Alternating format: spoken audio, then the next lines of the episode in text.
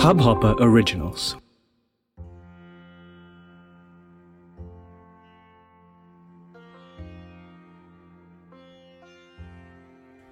ऐसा हो तो वासना जागती है और पाप करने की इच्छा ही नहीं रहती। दृष्टांत के बिना सिद्धांत, बुद्धि में आता ही नहीं है।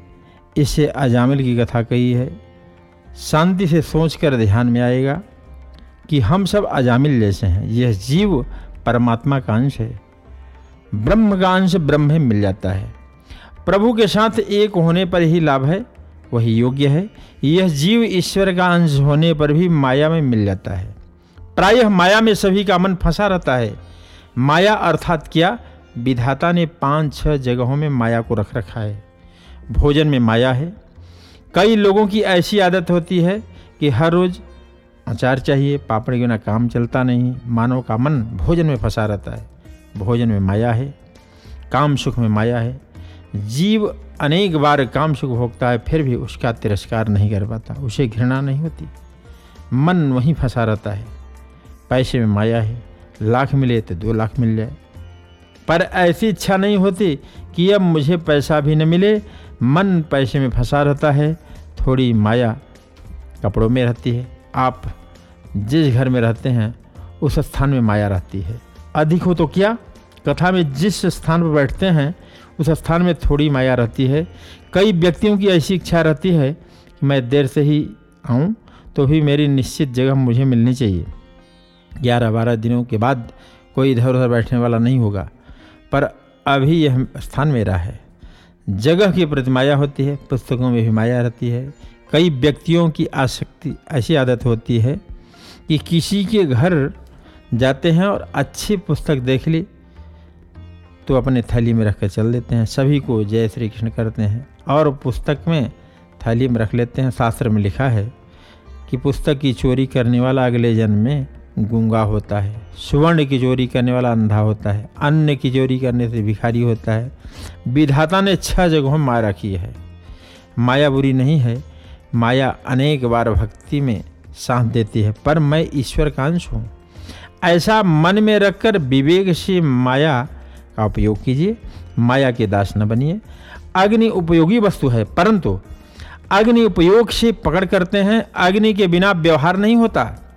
अग्नि को क्षणाशणसी से पकड़ दिया जाता है। जब माया को छूने का प्रसंग आ जाए, तब तब विवेक षणसी से माया को पकड़िए। आप परमात्मा के दास हैं, आप माया के दास नहीं हैं।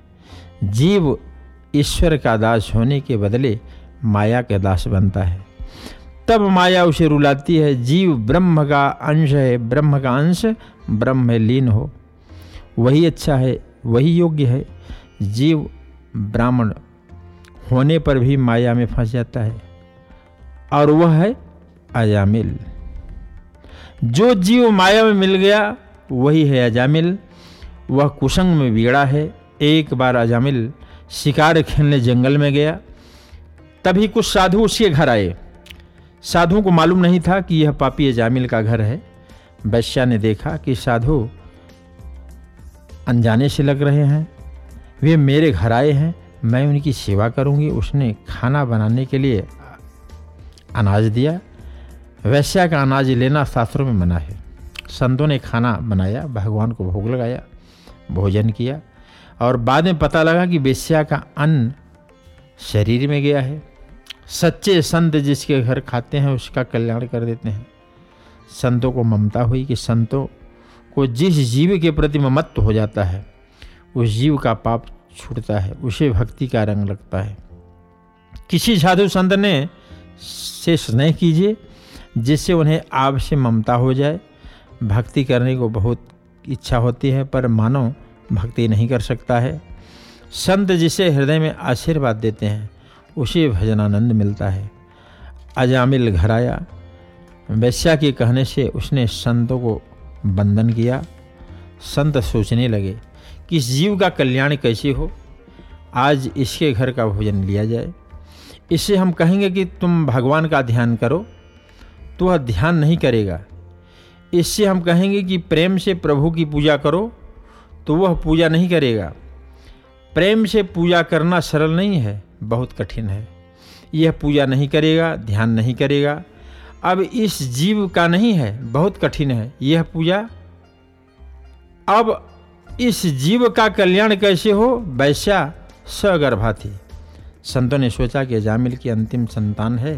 अंतिम संतान के प्रति माता पिता को विशेष स्नेह होता है, इस पुत्र का नाम नारायण रखा जाए।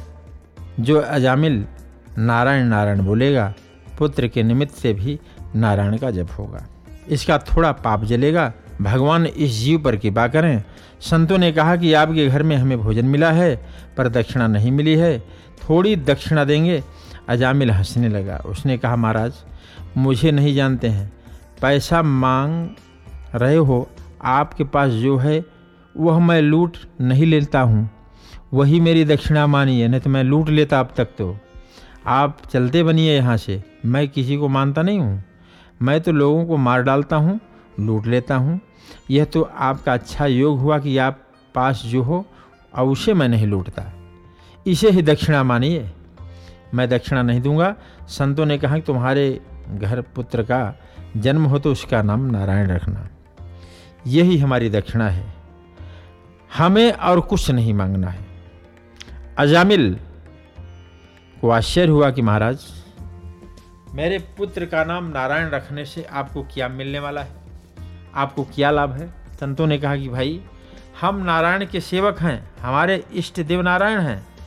हम तुम्हारे घर आए थे, इसकी स्मृति रहेगी। भागवत कथा सुनने के बाद आपके घर पुत्र का जन्म हो तो उसका नाम नारायण रखिए। परंतु आजकल पढ़े लिखे सुधारवादी लोगों को पुराने नाम पसंद नहीं आते हैं। ये लोग ऐसा मानते हैं कि जो पुराना है वह सब निकम्मा है, इसे इन्होंने नया खोज लिया है। हमारा पुराना धर्म बहुत श्रेष्ठ है। नया सब विवेक से ग्रहण कर लेना, अपना पुराना धर्म न छोड़ना। सनातन धर्म जैसा कोई धर्म नहीं है। आजकल लोगों को पुराने नाम तक पसंद नहीं है। पुराने नाम निकाल कर नए नाम खोज लिए हैं। अशोक भाई, वसंत भाई ऐसा नाम रखते हैं। और इससे अच्छा है कि रामकृष्ण गोविंद वासुदेव ऐसे नाम रखे जाएँ, इससे बोलने और सुनने वाले का कल्याण होता है। पुत्र के नाम से माता पिता की बुद्धि की, उसके स्वभाव की परीक्षा होती है, ऐसा नाम रखिए कि बोलने में सत्कर्म, कुछ प्रेरणा मिले। संतों के दर्शन से अजामिल का हृदय द्रवित हुआ, शुद्ध भी हुआ। उसने कहा कि नारायण नाम रखने से मुझे क्या हर्ज है? भगवान की कृपा अगर पुत्र का जन्म हुआ तो उसका नाम नारायण रखेंगे। संत चले गए। अजामिल घर पुत्र का जन्म हुआ। संतों की आज्ञा के अनुसार उन्होंने बालक का नाम नारायण रखा। अजामिल सारा दिन नारायण के साथ व्यतीत करता। नारायण तुमने खाना खाया। नारायण कहता रहता, गोद में नारायण को खिलाता। अजामिल को नारायण नारायण बोलने की आदत पड़ गई। नारायण सात, आठ वर्ष का हुआ तो अजामिल एक बार यमदूत पकड़ने आया। अजामिल ने बहुत पाप किए थे। इससे आयुष्य होने पर भी वो मर रहा था। हमारे शास्त्रों में लिखा है कि आयुष्य होने पर भी जो मरता है, उसे अपमृत्यु कहते हैं। मृत्यु के दो भेद हैं। महामृत्यु अपमृत्यु पूर्ण आयुष्य भोग कर मरना महामृत्यु है।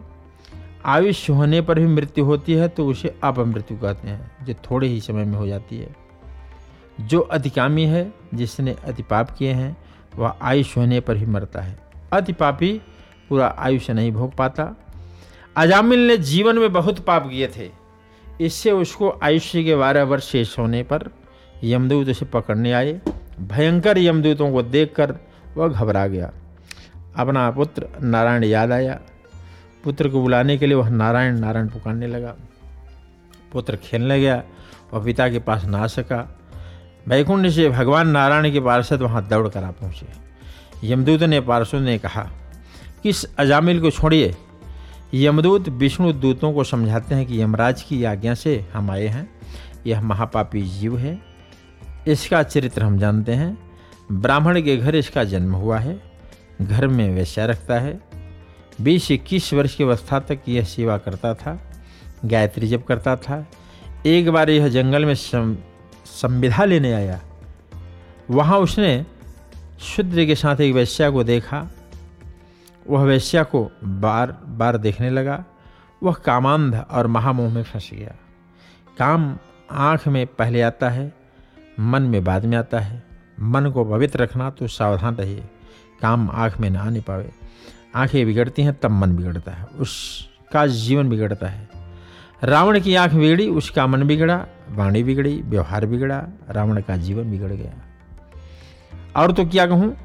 रावण का नाम भी बिगड़ गया। आज हज़ारों वर्ष व्यतीत हो गए। किसी ने अपने पुत्र का नाम रावण भाई नहीं रखा। अब ऐसा सुना भी नहीं। पाप का प्रारंभ आँख से होता है, भक्ति का प्रारंभ ही आँख से होता है। पाप से पतन होता है, भक्ति से जीवन सुधर जाता है।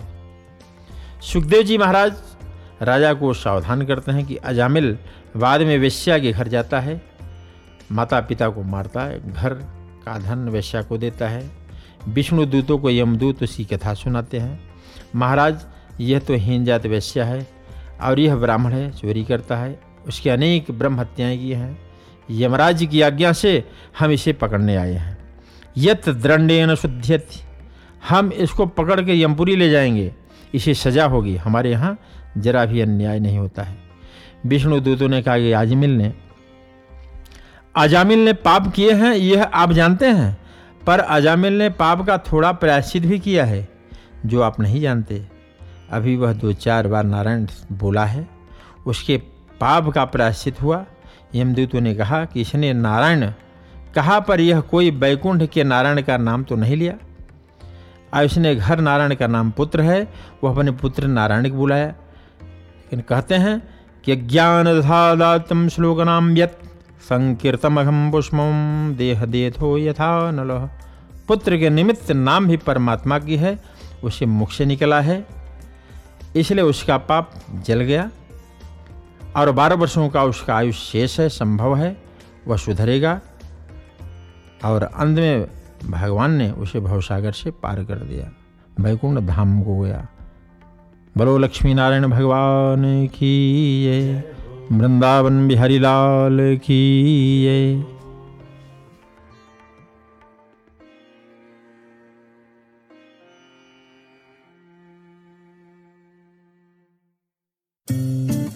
इस हब हॉपर ओरिजिनल को सुनने के लिए आपका शुक्रिया। अगर आप भी अपना पॉडकास्ट लॉन्च करना चाहते हैं तो हब हॉपर स्टूडियो वेबसाइट पे रजिस्टर करें और एक मिनट के अंदर अंदर अपना खुद का पॉडकास्ट लॉन्च करें। यही नहीं स्टूडियो देता है आपको पूरी आज़ादी कहीं भी, कभी भी अपना पॉडकास्ट लॉन्च करने की सिर्फ़ तीन आसान स्टेप्स में। तो साथ में अपना पॉडकास्ट शुरू करने के लिए तैयार just hop on Hubhopper simply content